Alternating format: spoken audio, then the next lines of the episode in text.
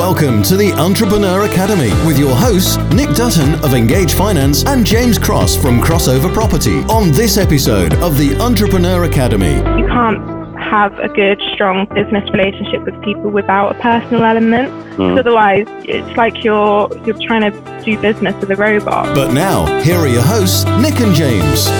Hi everyone, welcome to another episode of the Entrepreneur Academy with both myself and James Cross. Hello everyone. We're doing another live one on Zoom, which we'd just like to get up to date with the kids and do technology and me and Jim are running with it and see how it goes. So, but today we're joined with uh, a young entrepreneur that I met a couple of years ago when I first started out in my business as well. Uh, and it's been good to see her business grow and following her on LinkedIn, and uh, that's Emily Hudson. So thank you for joining us. Hello.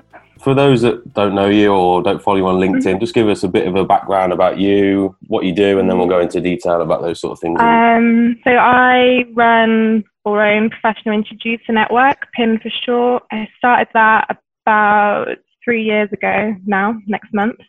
Um, and it's just a networking business where we have an online platform. Our members all have their own directory listing.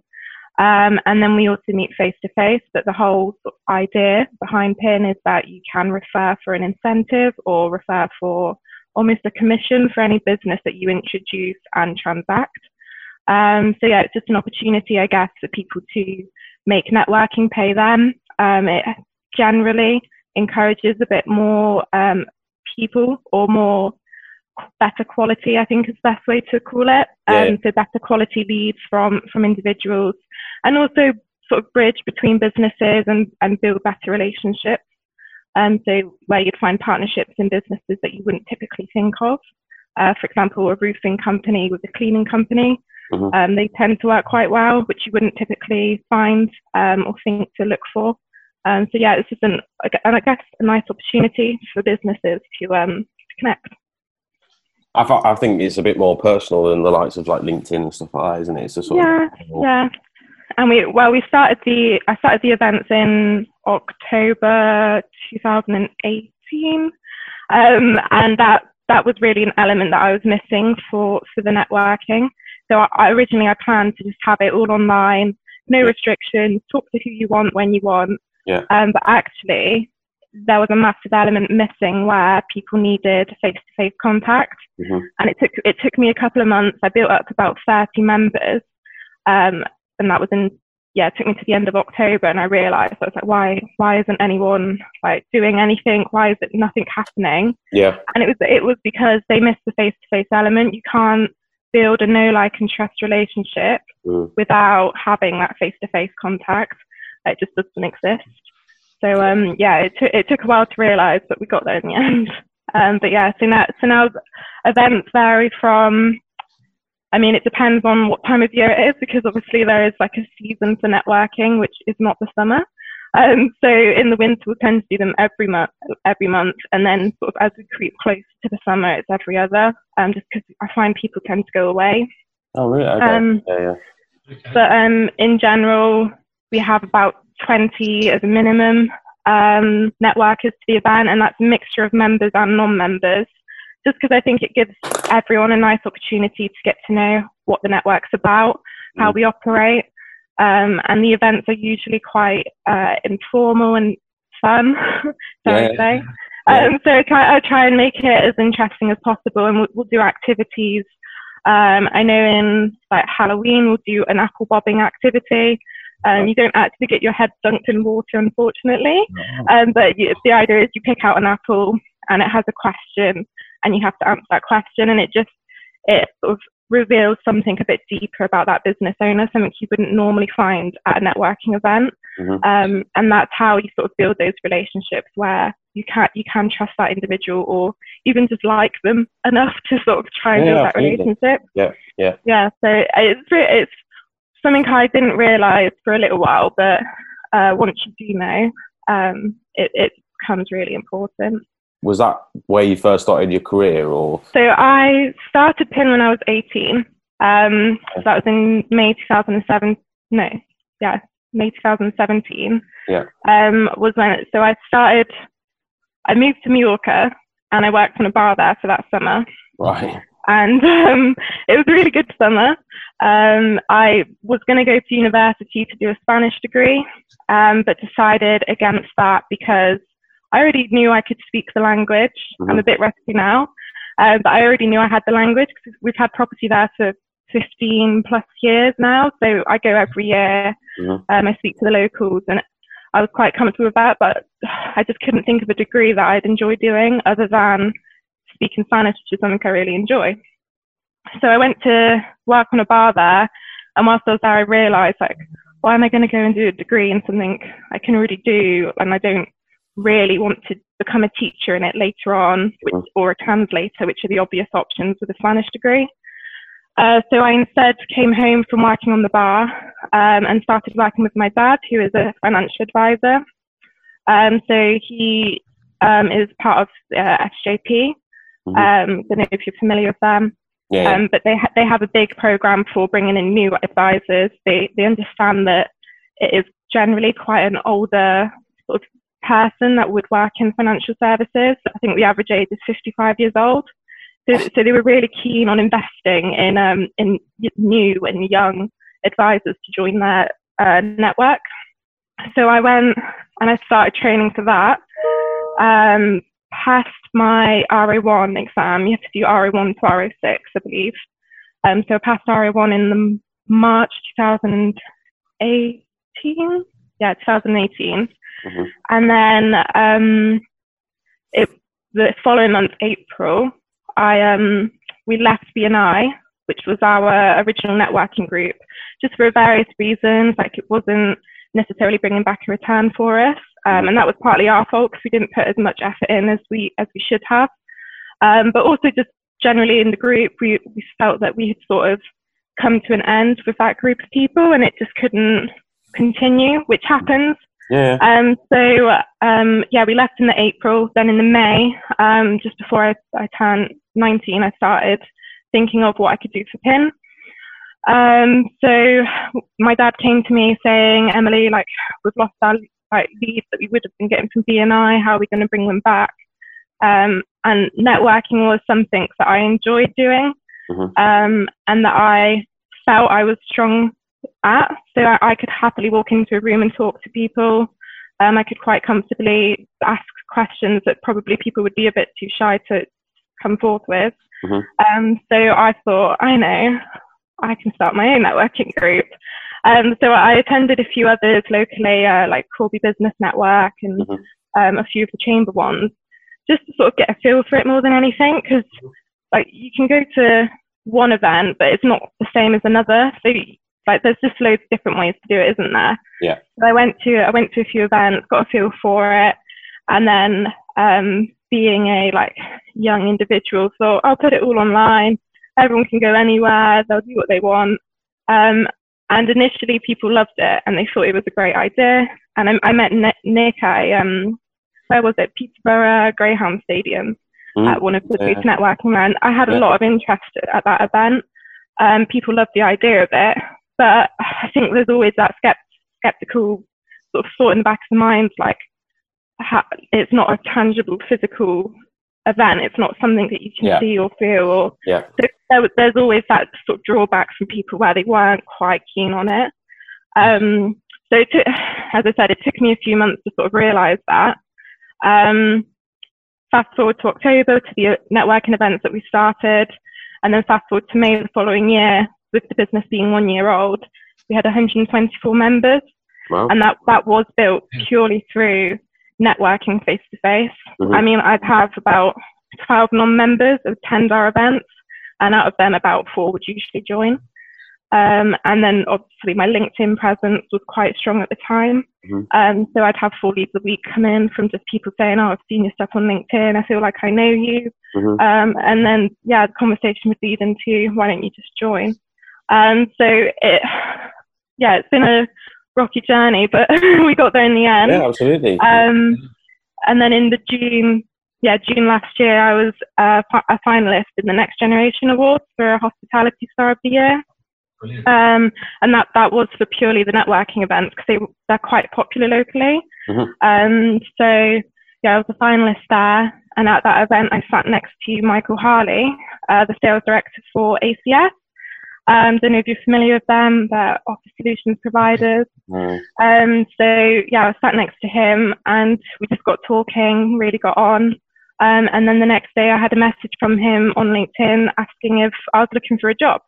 Um, so it's, yeah, it's sort of all, I don't know, it's sort of come full circle, I guess, where um, I have the best of both worlds now. So I, I took the job um, and I'm a consultant for the commercial interiors team. Um, I know I do work there full time, but ACS are really um, good and understanding, I guess, and, and they're encouraging as well. So I have time during the day if, if there is a fire that needs putting out in PIN. Yeah, yeah. Um, they're quite happy for me to jump off and sort out whatever I need to. So it really is best of both worlds. I think Yeah. a lot of young entrepreneurs that are out there that we're trying to, um, that's our audience that we're trying to target to try and help um, Mhm. Young entrepreneurs to let them know that it is possible. Because I think what a lot of people are sort of finding hard is balancing that business, but also thinking, right, I need to have a job, I need to um, make my parents proud, you know, that all that sort of thing is going to be in there. So going back to when you started PIN, Mhm. that how, how did you build up that your personal brand how did you build that confidence was that something that was already there you know taking that step to actually Yeah. do that is quite a big thing for someone at the age of 18 what what Yeah. would you what would you say about that? if anybody in my networking circle now had met me at school, they Mm. wouldn't like they wouldn't see the same person. Um, I was I was the shyest girl in the class. I couldn't stand in front of the class to do a presentation. Um, so yeah, I I wasn't sort of born with confidence. Um, but just my to be honest, it was my dad who pushed me into the networking scene. Mhm. Um, he was too busy to attend our BNI group. Um, so he, he ended up saying, right, Emily, that's your job, off you go. Um, and I didn't have a lot of forewarning on what it actually was because at 18, you know, it's not a common thing to be spoke about at school. Like no. I wasn't prepared for it at all.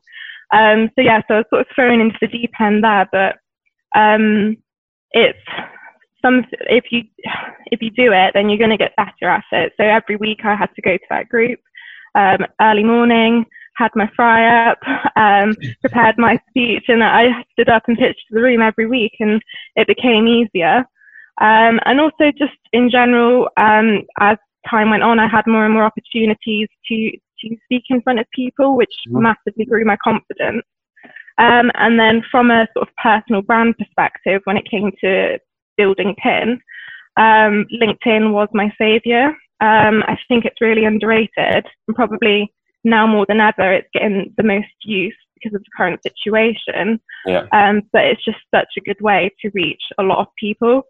Um, so I originally started with just um, typing out my message and sending out using like maybe one hashtag. Mhm. Um, but then I, I was at an event, I think it was a chamber event, and they had a speaker there who was like social media savvy. Um, and I spoke to her at the end, and she, she gave me loads of tips and advice. And um, it's very similar to Facebook or any other platform Yeah. where yeah if you do your videos, if you have an image, if you, it's a very visual thing, and it's becoming. I don't want to say it's becoming Facebook because that would be an awful thing, um, but it, it is moving very much towards having much more personal touch than just a professional platform that it's known as now. Yeah. Um, and more and more people are wanting to see videos with subtitles so they don't have to click sound on and stuff like that that you wouldn't naturally think to do. Yeah. Um, but it is definitely moving in that direction and it helped me loads to build my reputation. It got to the point where I could walk into an event and people would know who I was and yeah I wouldn't have a clue who they were. They were just like, oh, I've seen you on LinkedIn. I feel like I know you. And I was Yeah. like, I don't know you though. yeah. yeah, I suppose so that, that brings um, confidence just doing that yeah, definitely. It's, it's a nice feeling as well because you know it's working as well. And it, you, you need that sort of confidence in what you're doing is being effective because it's all very well. Like it's like a long slog, isn't it? If you're if you're constantly working at something and nothing budges, Yeah. Sometimes you're like, why am I why am I working so hard? But yeah, it was that it was very nice to to walk into events and be known, and it makes my job a lot easier as well because I don't have to explain who I am or what I'm doing there. So Yeah. yeah, it, re- it really helped me sort of grow as a person and understand a lot about business industry and community as well. Mm-hmm. Um, especially, uh, I'm based in Northamptonshire, so there's a really strong community here with the chamber um, and like links to Milton Keynes and stuff like that. So there's a lot of networking events and a lot of businesses and business people. Mm-hmm. Um, and it's just yeah, it's a good community to be part of. Really is. So building that brand on LinkedIn because I'm I'm rubbish on LinkedIn. I never use it. Um, I don't know. Jim's probably the same. Uh, yeah, it doesn't use any. Use, no, I used to use it a lot years ago for my when I was actually in a job, and um, yeah, since I've become an entrepreneur, I've just stopped using it. Um, apart from Facebook and Instagram, yeah, but it's something I, I wanted. I've been meaning to get on for onto a lot mm. more recently, just not actually taking the plunge to get on it. Um, yeah. Really push forward, but like you say, from the sounds of it, it's really worth actually utilising it. You're creating good quality content, like you said, on Instagram and Facebook. There's nothing to say you can't just put that over onto LinkedIn. Maybe mm. change a few hashtags. Before, if I put something on Facebook, I'd never think to put it on LinkedIn because I just thought it was a completely different platform. I guess it was a confidence thing that I didn't want to put it. On. LinkedIn seemed to be that different step up. It is still a professional platform, but personally, you can't have a good, strong business relationship with people without a personal element. Mm. Otherwise, it's like you're you're trying to do business with a robot, Absolutely. and that's not the case. So putting in it's a, so do the like businessy posts. Do you, so the way I do it is I have a business page for PIN, and then I have obviously my personal LinkedIn. Mm-hmm. That personal LinkedIn gets battered with just random things, and at the minute there's chains going around on LinkedIn where um, there was a fill what's in your fridge um, hashtag. Oh, okay. So, so you had to do a video if you open your fridge and you pull out a random item um, and just stuff like that. It's just fun and personal and it gets people to know who you are as a person, as an individual. Yeah. And then the business page is for all my business stuff, so my events, uh, new members joining, that sort of stuff. Mm-hmm. And then I can just share that onto my personal page whenever it, it's current. Mm-hmm. And it keep it keeps the two divided as well. I like to think that people can see me as an approachable person, yep. and that I'm happy to just reach out and help them if need be. Um, so yeah, I definitely would encourage using LinkedIn to your advantage. Um, using videos, photos, I te- they tend to go better than just your text post. Mm-hmm. Um, but mixing it up, and um, at first I posted once a day, um, and that sort of helped me build my connections and build build the audience, I guess. Mm-hmm. Um, but now I have been slacking quite a lot, um, especially I feel like so over December I was just flat out really busy with work, so I, I completely let it slip. And now I think LinkedIn almost punishes you if you if you're not um, consistent with your posts. Okay. So I'm still now just building that back up. Um, and yeah, so I try and do. I'm trying to do a video every week.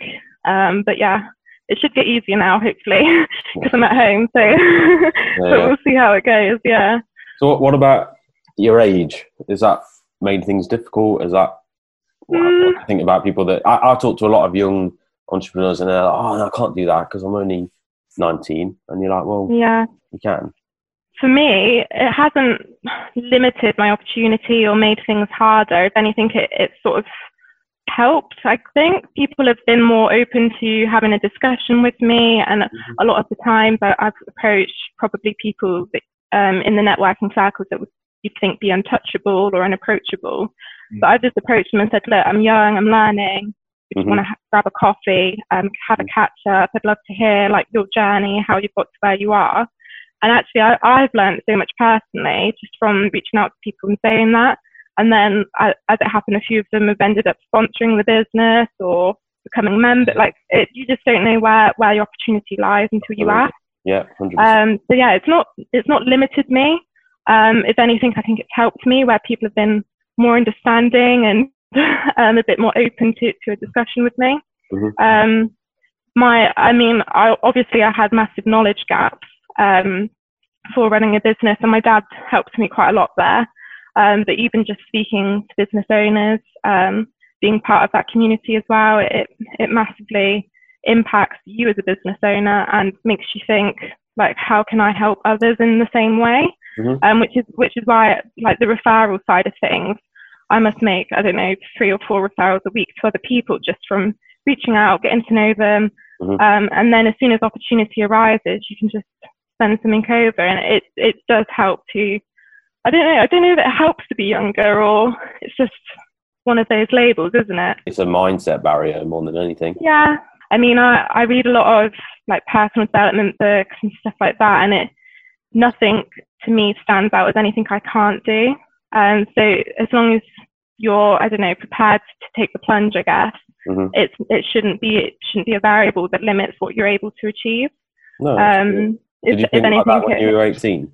I think honestly, the the summer I had abroad working in Mallorca shaped me a lot because mm-hmm. um, I was like living in a foreign, foreign country, had a new language, um, had to make sure I got to work every day yeah. feed myself, that sort of thing. I ended up being vegetarian for a couple of months because I always forgot to get the meat out of the freezer, that sort of thing. um, so it, it, I think at first, no, I was very shy, very um, scared, I guess, almost. Mm. But yeah, if you just push yourself into situations, you're only going to grow from them. I think yeah. nothing's going to yeah. damage you so bad. Like, what have you got to lose from going to speak to that person over there? Exactly. Not a lot. I agree. I think that, that's you know a lot of young people is. I mean, I know from a young age I started working at 16, so I kind of pushed myself out of that barrier and started like speaking with older people or getting involved with work and you know you soon grow up and get more confidence as you go along and i think yeah. for a lot of young people it's really putting yourself out there as much as possible and don't feel like you're ever going to make yourself feel stupid or silly talking or get things wrong because it's all a learning curve and everyone's been in that position um, you know, being shy or being quiet is not not not who you are. It's just because you haven't been doing that other stuff as well. Yeah, like if I if I look at myself compared to my friends, I'm always the one on the phone ordering the takeaway, or I'm yeah. the one like I, I have to go up and get the drinks, and yeah. it's not necessarily that they're shy individuals. It's just they don't have that experience maybe or that mm-hmm. confidence mm-hmm. to go and get stuff done. They've all gone to uni. I was the only one that didn't. Do, do you have any regrets for not going to university? Do you think you made the right right decision? Um, I I didn't go on the basis that I can always go later. Yeah. Um, I definitely like I'm a big advocate of education. Um, definitely would want to get a degree because um, I do feel like maybe in a few years' time I would be at a disadvantage to, to people my age because mm. um, by then they'd have the experience and a degree. But at the time, I just thought this is going to be money that I'm going to waste. Um, it's not something for me right now, um, especially because I, I was going to go to do a Spanish degree. Yes, okay, I could have used that in a number of opportunities, but whether or not it's going to be the most useful thing for me in the future, I don't know. And I couldn't make that decision until I just went out and saw what there was in the world. You know, on that the Spanish degree, do you think you were leaning that way because it was probably the easiest option? Yeah, I think so. I had I had absolutely no idea what I wanted to do, who I wanted to be, where I wanted to go. I just sort of followed the trend. My um, the school I went to A levels for was very much um, you have to go to university, yeah. you have to go. And I, I did apply and I got into all of my options, but I just didn't feel like it was like it's weird. I had a gut feeling like it just wasn't yeah. right. Yeah. Um, and I, I, went to, I was gonna, I think I decided upon Aston University in Birmingham, um, just because their language department was insane. It was really, really good. Um, and I got on with the teacher and everything. Um, but yeah, I just, had one of those weird feelings, so I deferred for a year.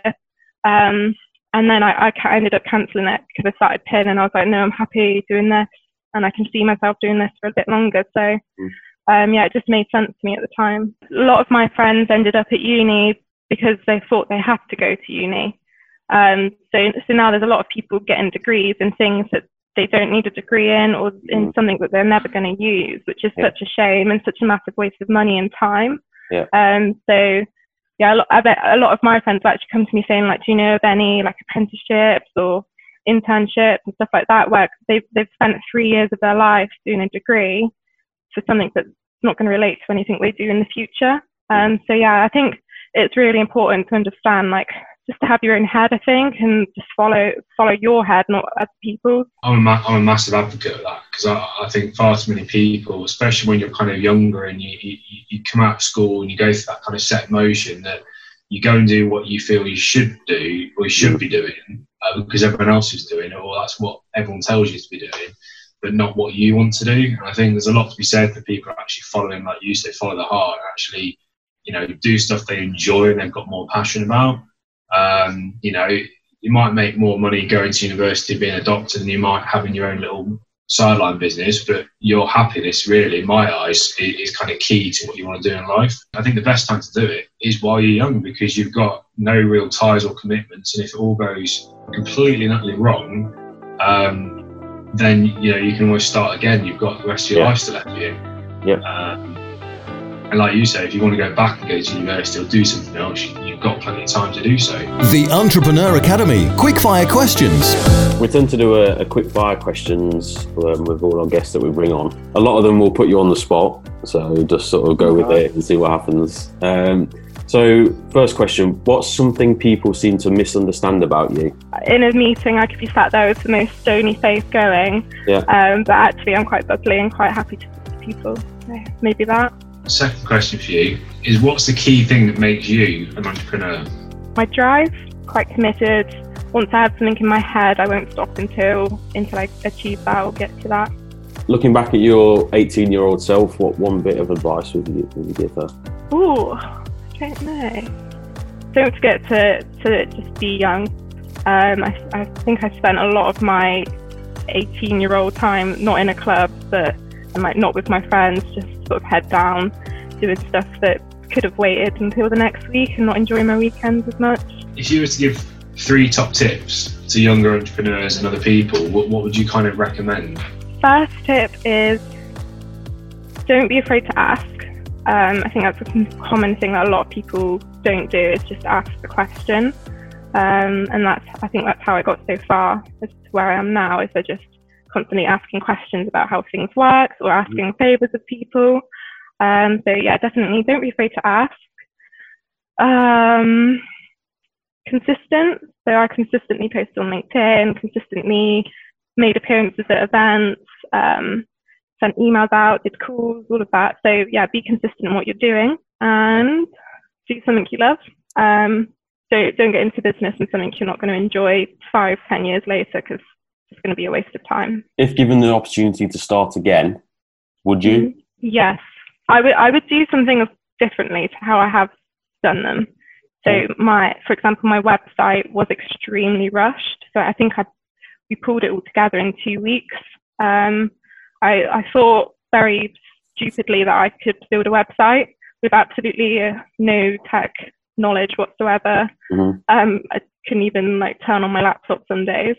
Um, so yeah, I, tri- I tried building it myself. Um, I got as far as writing all the content out, um, but yeah, I didn't know how to actually get it up onto the internet. Um, so yeah, I had about two weeks t- turnaround time to get that sorted in time for the launch. Um, so yeah, I just definitely be more prepared and yeah, make a few changes here and there. And I just started the the face to face events earlier because they they massively like they gave my business such an elevation, I guess, Mhm. um, into building a network and community. Okay. I guess that goes back to your point about asking because uh, the website part, you could have asked someone, you know, to help or Yeah. do it or Exactly, yeah. I was just being really stubborn, thinking I had the slightest idea, uh, but I didn't. um, but you, I think, yeah, you, you don't know until you, until you try, and then when you try, you should not be afraid to ask um, if you, if it does go wrong. Um, and I did learn that the hard way on a couple of occasions, but um, yeah, in general, I think yeah, it's good. It's good to try. Um, 'cause at least I learn and know now that I can't do it. Yeah. Um, so yeah. it's sort it's again it's something that me and Jim have do and and struggled with and talked about is it's leveraging out doing the bits you're good at and then leveraging out the bits that you Yeah. can't do. Uh, when you first start out in business, you think well, I've got to save all costs. I'm going to learn how to do that, and actually, you think well, the time it's going to take me to learn how to do it. If I work out what I think I should earn per hour and how many hours it's going to take to learn, it doesn't make it worthwhile doing it. No. Might as well get someone else to do it. one thing I've learned recently is obviously with taking on the job full time, um, it's just like my, my balance between business, uh, work, and then also my family and Mhm. friends and stuff. So um, I've now sort of decided to streamline PIN um, and rebranding, sort of changing a few things just to automate the whole sign up process 'cause it's, Okay. it's quite heavy on me at the minute. um, and it's something I don't enjoy doing. I enjoy the events. I don't mind planning them. Quite happy to stand up front of the room and run the event, but just the admin behind the website doesn't interest me at all. No. Um, so it's just complete waste of time. So yeah, so at the minute we're automating it quite a lot where um, people will be able to sign up, uh, pay their subscription, and also create their listing just like a like signing up to Facebook or LinkedIn or anything like that. Yeah. Uh, it doesn't need any input from me. So hopefully in the next sort of few weeks that'll be ready. Um, and we can launch that, which will be exciting and Brilliant. make my life a lot easier. Yeah, yeah. I think that's the thing, isn't it? You have to tweak parts of your business to eventually make it a lot smoother, but that, that comes with time. Yeah, time. yeah. PIN when it first started is nothing like PIN now. Um, and as well, it at first I felt like a lot of pressure was on me for it to to make it work, which is true. Mhm. But equally, it, with the nature of the business being a networking business, it works as hard as the people networking within it. So if, if they're not making the connections themselves, there's only so many introductions I can make at events and online. They need to be able to reaching out to people, Mhm. um, ask, asking the question, "Do you want to grab coffee?" So yeah, there was only so much I could do, and at first it really stressed me out. I think when nothing was happening and people weren't talking. Mhm. Um, but as I said, introducing that face-to-face element helped quite a lot with people's confidence almost just to, to approach individuals Mhm. and then sort of the online um, messages and stuff like that happened afterwards. Your plan A was the face to face element. And that's something Mm. that, you know, again, me and Jim, we go to a lot of property networking events and they're, um, you know, 99% of them are all face to face. But have you got a plan B with how you see that changing, obviously, now? Yeah, I think um, there a lot of people's hands have been forced. Um, the industry was sort of moving towards a remote working environment anyway.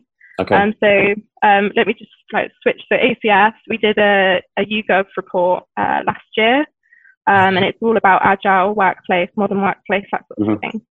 And um, the results found that like 80% of um, people or employees within a business had a working environment uh, or a suitable environment at home to work from.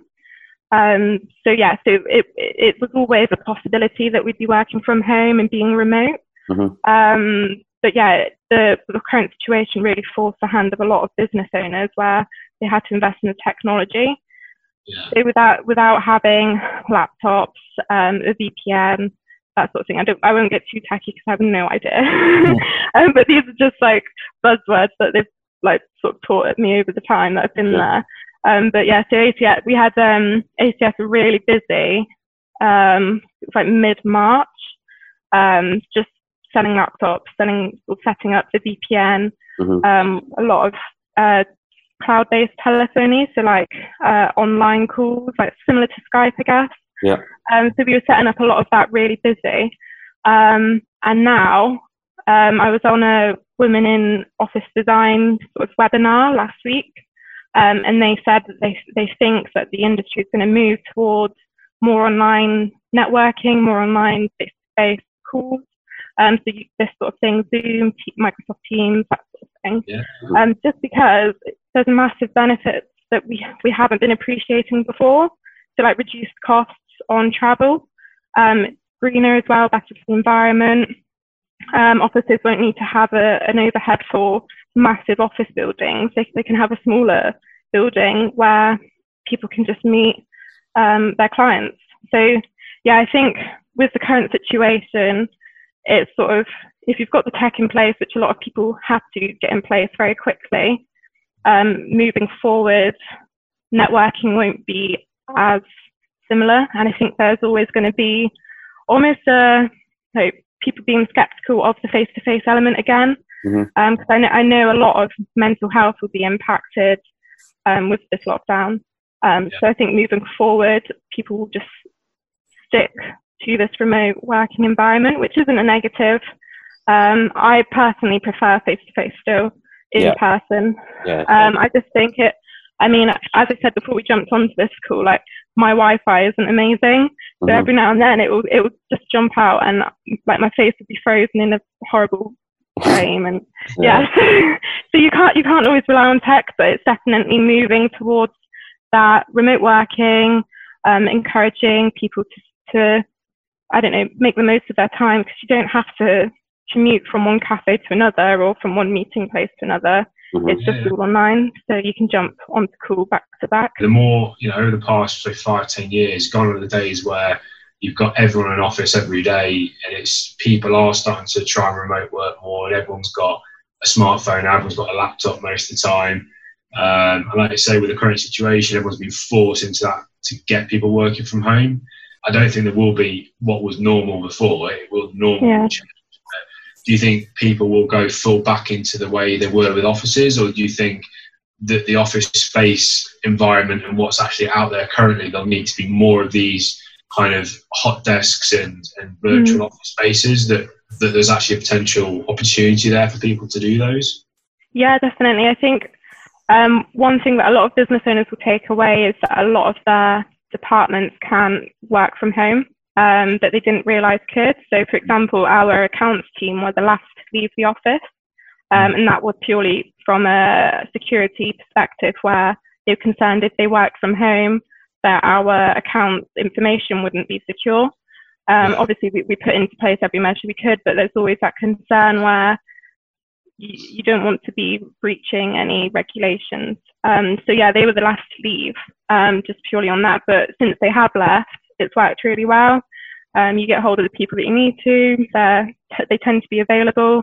Mm. I don't know about you, but I, I'm working more because I don't have an hour commute to the office anymore. I, I'm just, I wake up, I get ready, and I sit at my desk until the work's finished for the day. Mm-hmm. Um, whereas when I'm in the office, there's a lot of distraction. Um, so in so in general, I think I'm much more productive working from home.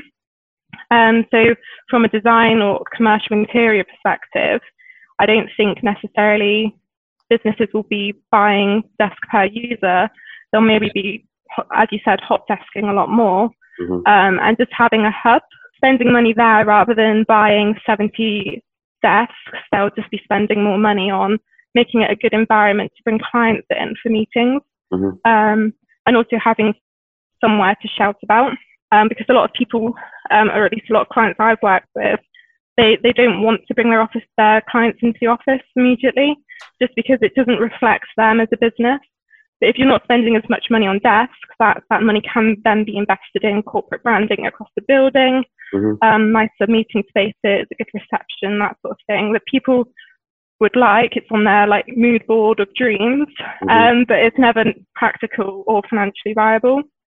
Um, so yeah, definitely moving towards hot desking, um, remote working, and just yeah, funkier workplaces. I think okay. hopefully be more fun for me. yeah, you see, I'd struggle to work that way because for someone, I've worked from home for in my business for the last two years, and I'm now I've now got an office, um, and I find myself working um, more efficiently now I've got an office. See, I, mm. I look at it from another yeah. side. When I'm working from home, it's actually um, made my mental health worse because I don't switch off. Yeah, yeah, when it, I can understand When it's there in another room and your laptop's there and you you've got your whole office there, is if I wake up at seven, I'm straight in there and if I'm still sat there at midnight and I've still got stuff, mm. I'll be sat there till two, three in the morning. And, and I yeah. think Jim, Jim's the same. Whereas now we've both got offices, it allows us to have our work time and then have our home time. I don't know if you feel the same yeah. way, Jim. I, I, do, yeah. It's it, it works that way. It, it, I, to be honest, it very much depends on my mood because sometimes I get in the mood of like, right, I'm working. I just, I just, I'm on it. And mm. sometimes mm. it works the opposite way where I, I kind of feel a little bit almost lazy. And I feel like, oh, I've been, worked really long day yesterday. Like, I need to work. And then you think, I'll just go and watch TV for half an hour or something. And then that yeah. half an hour turns into an hour yeah. because it's just literally next door. Uh, you know, so I, I, feel sometimes it works both ways. Whereas if you're in the office, you're, you're in the office and you don't have any distractions. Yeah. Uh, yeah. I'll usually, so my normal, so ACS usually works half eight till half five, but yeah. I get into the office at uh, half seven, um, partly to avoid traffic, but also because that time from eight till nine when people are coming into the office is just a nightmare. Um, and everyone like says, oh, I need to grab you later or, oh, we need to talk about this later. Um, so yeah, I, I, go in as early as I can um, to, to, just to get stuff done, um, and I'll also usually stay a little bit later, um, just again to finish things up, which um, some people would feel the opposite too. Like some people need the noise in the background, the, the like hubbub of the office mm. um, to get stuff done. So um, I think overall people are like there's going to be a mixture of people who prefer office working and prefer home working. Yeah. And business businesses will probably have to do a I don't know employee satisfaction survey that sort of thing just to see who wants to be at home, who wants to be at work. Yeah. Um, and then and then even just trialing different things. Um, I, th- I think this whole situation has just opened a new doorway for business owners, um, a new way of working for employees, mm-hmm. and just so many opportunities where they wouldn't originally have thought to work in that way. Yeah. Um, so yeah, I think it, I think the next sort of few months um, following the recovery of coronavirus, I think will be really interesting in this industry just to see where businesses decide to take their business.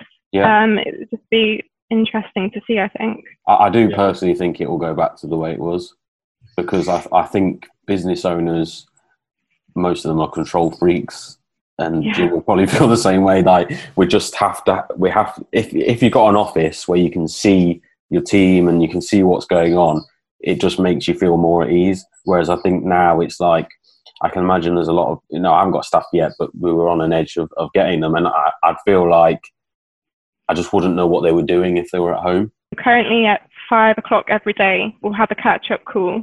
Um, and it's not necessarily so that they can delve into every detail of our day to make sure we're working. Mm. So th- there does have to be an element of trust with remote working. Yeah, Otherwise, like, what what is the point? Yeah. Um, so yeah, so every day at five, we, we talk about like, our wins for the day, um, any issues we're having, that sort of thing. And then it, currently, I think it's every other week that we have like a company-wide meeting. Mm-hmm. Um, so that that's more of a, like a morale morale booster. Yeah, um, yeah. So we did like a pub quiz on Friday, um, which was awful. Like, I had no idea what was going on. Um, uh, but yeah, they they did, like they switch it up, try and make it as interesting and engaging as possible because it is like people do get lonely. Some some people, yeah, yeah. my colleagues live alone, um, so they haven't seen anyone for what week are we on for this um, so yeah, it's it's really tough for some people, and I I think I'm a bit of a mixture where I'll happily work from home, but sometimes I do need to go somewhere to work. Yeah, yeah. Um, and I, I, do. I'll even be in the office, and I'll just say to um, to Michael like, oh, I, I, need to go home. Like I can't concentrate here, mm-hmm. and that they happily let us go. So it's about having that flexibility and adaptability as the workplace because yeah. every employee is going to be different. Yeah. Um, and to be honest, a lot of people probably wouldn't have experienced working from home before until now. Um, so they might find a whole new sort of world for themselves where they're really busy and productive working from home, or yeah. they're really struggling. So I think it comes back to you don't know until you try. Um, so yeah, we'll, we'll see what the future holds. I think. How are you finding it with your team, Jim? Exactly like you're saying. There's a bit there's a bit of a control freak element. I think. Yeah. what are my guys actually doing? Like I know one of them is working well, and I know the other one, I haven't I haven't heard from him officially since Thursday. So we te- have a few texts, but he just goes. He's not very assertive and talkative guy anyway. But um, yeah, you, you do wonder like what's he actually doing, and you know because you, you, can't physically see them there and have a chat with them just as you would in, in an office environment. Mm. Uh, and it puts it puts the onus more on kind of myself, I guess, to actually make more of an effort to schedule talking to them and, and keep that interaction because um, I'm terrible for it. I just get on with my stuff during the day and I don't think necessarily about other people as much as I should. Um, I think that's potentially what I mean. It's probably worse for people who've got bigger teams as well. Um, trying to have that interaction with them all every day or, or, every week at least. Just add him on Xbox, and then if it pops up, he's online, then you know what he's doing. yeah, that's the way you do it. So, I mean, do you think there's a there's a business opportunity now for like uh, open shared office space or even a virtual office type facility? Yeah, potentially. I mean, um, one of my contacts, he um, runs the co-work engine in Northampton. I know if you're familiar with it. It's just a funky office space. Okay. Um, loads of different business owners work there. Um, tend to be like um, your one-man bands. Don't usually have employees. Mhm. but they the reason they would work there is just to have a bit of accountability, Yeah. um, somewhere to go that isn't your house. Um, so what they've ended up doing, because obviously they can't all work in the same office right now, um, is they have put that online so that so they'll work on Zoom, um, maybe probably not all day, but um, a couple of hours a day they'll jump on, um, just to sort of talk, um, get out any issues they're having. Mhm. Um 'cause you, as I said earlier, like you, you don't know until you ask. So what's something you're struggling with, someone else might be able to help with. Um, so yeah, they're they're sort of adapting their business however they can right now to sort of keep it going, um, ready for when things do hopefully go back to some type of normal. Mhm. Um, but yeah, I'd say more than ever, people are opening up to different um, options in an office space. Um, so, so it's not necessarily just, okay, that's my office building. We need um, desks from first floor to the, to the third floor and stuff like that. It, it's much more, I mean, more and more we ha- we're having opportunities to design something a bit more interesting. Mhm. Um, one of our biggest clients in ACS is Office Space in Town, um, who are managed office uh, providers, and their offices in London, all of them have something really fun, like a theme sort of running throughout. So they've got like an Alice in Wonderland theme. Um, they've got like a high-end uh, posh theme, um, and I think there's like a nautical, like underwater theme as well. So, so they're trying to bring a bit more design, a bit more um, fun into the environment, and it's a talking point as well when you bring clients in. Like, come and look at this meeting room, like it's all underwater. Yeah, yeah, yeah. And- it just Yeah. it makes you as a business have a bit more Uh, personality. yeah. Um, so yeah, I think there's opportunity in businesses wanting to have somewhere to sort of show off to clients, um, and whether or not they also within that have space for individuals to work at the same time. Mhm. Um, I think that's something that they'd need to speak to employees about. Mhm. Um, one thing that we've seen quite common at the minute is like a, I call them phone booths, you know, like the red box phone booths. yeah, yeah. Um, you can get them slightly bigger, um, and they're acoustic, um, like acoustically lined, so there's no sound, completely soundproof. Um, and they call them quiet spaces. So you can have a row of like six, say, in an office, and individuals when they have like a call to take or an exam or anything like that, they you go and sit in there, take themselves away, and people know not to, to disturb them if they're working in there. Um, so that that's becoming more and more popular. Um, and there's loads of different uh, design pieces like that, um, which people are sort of moving towards. I think there's going to be lots of opportunities for new new business. One thing I've thought about doing is trying to make a like a lunchtime drop in because, Yeah. like I say, a lot of people aren't used to working from home. They might be working from home on their own. Have a, a lunchtime drop in Zoom between twelve and two, where people can just drop in, chat about you know, because everyone in no matter what industry you have, a lot of our bugbears and things that frustrate us are, are similar across across all you know industries. It's the same thing there's going to be potential for doing stuff like that. Definitely. Going back into you, obviously, you- you're balancing now an an employed role and also a you know a business owner. What what do you, where do you see yourself in sort of ten years? What are you going to be focusing on? Um, 10 years' time, I'd imagine. Uh, how old will I be? 31. Um, yeah, I don't. I won't be in an employed role anymore. Um, my my goal all along, um, and ACS is well aware, is just to learn as much as I can Mhm. um, from them because they've been going 25 years, so um, they've got a lot of business knowledge. Um, so yeah, so I'm learning as much as I can from there. Um, I don't believe PIN is going to take me to the riches that I imagine for myself. Mhm. Um, it could, uh, but I quite enjoy the community I've built, and that is Northamptonshire, a little bit of Milton Keynes. Whether or not I franchise it, I don't know. Mhm. Um, but yeah, there's there's lots of opportunities, but long term, I imagine myself um, having many businesses, hopefully, Mhm. or um, yeah, just living my own life, yeah. um, traveling, having fun. Yeah, um, I, d- I just can't. I'm not one of those people that could be tied down for a job for 13 years. But I Mm. just couldn't imagine it for myself. No. Um, yeah, so I think see where I get. Yeah, see what happens with ACS. Um, learn as much as I can there, um, and then probably in the next few years, maybe look for other opportunities somewhere else I can learn from until I get that big business idea Mhm. um, that will um, take me to, I don't know, millionaire, something like that. Billionaire. yeah, Another thing we have sort of spoke about on, on this podcast and, and the advice that we've given to, to young entrepreneurs is sometimes um, when you go into like an employed role, you sometimes you ent- you empty you enter that safety zone, and, and the longer you're in that safety zone, the harder it is to get out of it.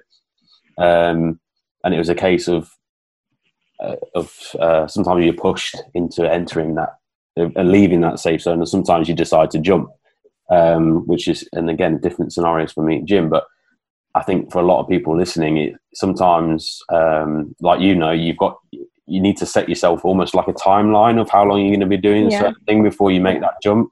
Um, yeah. so with your with your goals, do you have like talk about mood boards, vision boards, all that sort of stuff? Does that help you? How how, how would you uh, Yeah. advise people on that? One thing, um, so uh, the owner of ACS is called John Harley. Um, well, he, he's retired now, but he um, used to share it with John Thorpe. Um, so John Harley left um, around the time I joined, I think, um, but he still comes in every other week for a Harley's Club. Okay. Um, so he he's got years and years of business and sales knowledge. Um, so re- like really really interesting guy to sit down with. And but one of the first things he told me was to start a scrapbook. And in that scrapbook, I like cut out things from magazines, like print off pictures of stuff I want. Like no questions asked, I want that. Mhm. Um, so like um, I put my Mercedes Benz on there. Mhm. Um, I put house on there, traveling, all the places I want to go, jewelry, bags, like other girl stuff. yeah, yeah. Um, so all of that sort of thing. Um, and he says, and then when you get it, just cross it off. And so I, I've crossed off my car now. I finally got that. Um, so you just, it's good to have a goal, a vision um, of where you want to be, who you want to be. Mhm. Um, one of the in- most interesting things I think is you, you can have a goal on like somewhere to get to, but until you become the person that deserves that, you, you won't get there. Um, I think it's in Atomic Habits, maybe. yeah, So, like for example, smoking. Um, if I don't smoke, but if I did and I wanted to quit, I'd have to think of a think of myself as a non-smoker. So rather than if someone offered me a cigarette, I'd say, "Oh, no, I don't smoke anymore." yeah, yeah. Instead, say, "No, I'm not a smoker," and that helps you become that person that doesn't smoke. So Mm. it's just like interesting psychology tricks that really sort of push you towards your goals um, and get you to where you need to be Yeah. um like I can't remember the phrase, but it's like aim for the moon and you'll land among the stars or something. So like set a really big goal, um, work towards it, and either way you're going to be pretty well off or pretty in a good situation. Yeah. Um, so yeah, that's sort of what I'm aiming to do with my multimillionaire RAF plan. Yeah. Um, yeah, so we'll see where it takes me, but hopefully I'll be in a really fortunate position. So do you, Yeah. do you break the goals down in like because a lot of people, they sort of amongst the circles we're in, you know, they have these big goals. But for me personally, I've broken it down onto exactly what I need to do month by month, year by year. In Yeah. For me, numbers work, so I, I do it on Excel, which is really sad, and I don't have pictures. I just have numbers, which is tragic. But anyway, so it, it depends on how it works. So have you broken that down for you as well? Yeah. So, so for example, within ACS, I have a business plan. Um, so the amount of commission I want to earn for that year. Yeah. Um, and then to earn that amount of commission, I need to meet this many people. Mhm. Um, because, and then like 50% of those people will come from X amount of calls. And then that I need to do X amount of calls to do this. And yeah, so I've broken it down into individual activities from that sort of perspective. But how I'm going to become a multimillionaire, I haven't mapped out word for word because I haven't found my like forever job or task or like why I'm here on this earth. I haven't found that yet, but I know whatever it is, it's going to make me very wealthy. and so you, I, I don't want to be tie- tying myself down to one. Like I don't want to be a furniture commercial interior consultant forever. Um, but it's Stepping it's stepping stone, yeah, Yeah. into what what will lead me to my perfect dream job opportunity business, whatever that happens to be. Mhm. Um, so yeah, I don't want to be tied down, but I do believe in setting yourself goals um, and then steps or objectives into achieving those goals. Um, so yeah, I've done I've done that with ACS definitely. I think that's the problem. Like a lot of young entrepreneurs that I talk to, because they haven't found that forever um, job, industry, whatever it is, it's it's they're not realizing that everything is a stepping stone. They think it's a barrier, and I think it's almost mm-hmm. like they come to it and they go, "Okay, I don't know what I want to do, so I'm just going to take the easy route of going to go and do this for for 13 years or whatever." Like you said, that that job route becomes the easy route out. And I think what a lot of people need to realize, and those that listen to this, and from what you've just said, is every, every, you need to look at life as, as a stepping stone. And once the right thing comes along, you'll know straight away. Yeah, definitely. Um, like as I said, I've followed my gut for a lot of things, and some people would probably think that's crazy, but you do just know what's right for yourself. And okay, maybe there would have been bigger and better opportunities for me if I'd have went to uni. You never know, I could have got scouted for a job that's I don't know 100k plus a year or whatever. Yeah. yeah. But I made that decision at the time, which means it was the right decision. So you, you just have to take what you follow your gut, you take what you've got, and you make the most of it with everything you do. So ACS, I work really hard. I work as much as I can to achieve the best possible result I can, mm-hmm. um, and that that will follow me throughout any job I have. Mm-hmm. Um, and that's why PIN succeeded, and that's why I'm doing well with ACS right now, and it's why I'll do well in the future because I know I'll, I'm driven. I'll I'll do what I have to to get to where it needs to be. Mm. Um, and I think people all too often will just follow the trend and, and just sort of coast through life, I guess. Yeah. yeah. Um, but yeah, I it, that, for me, that, that sentence you just said there is the definition of what an entrepreneur is.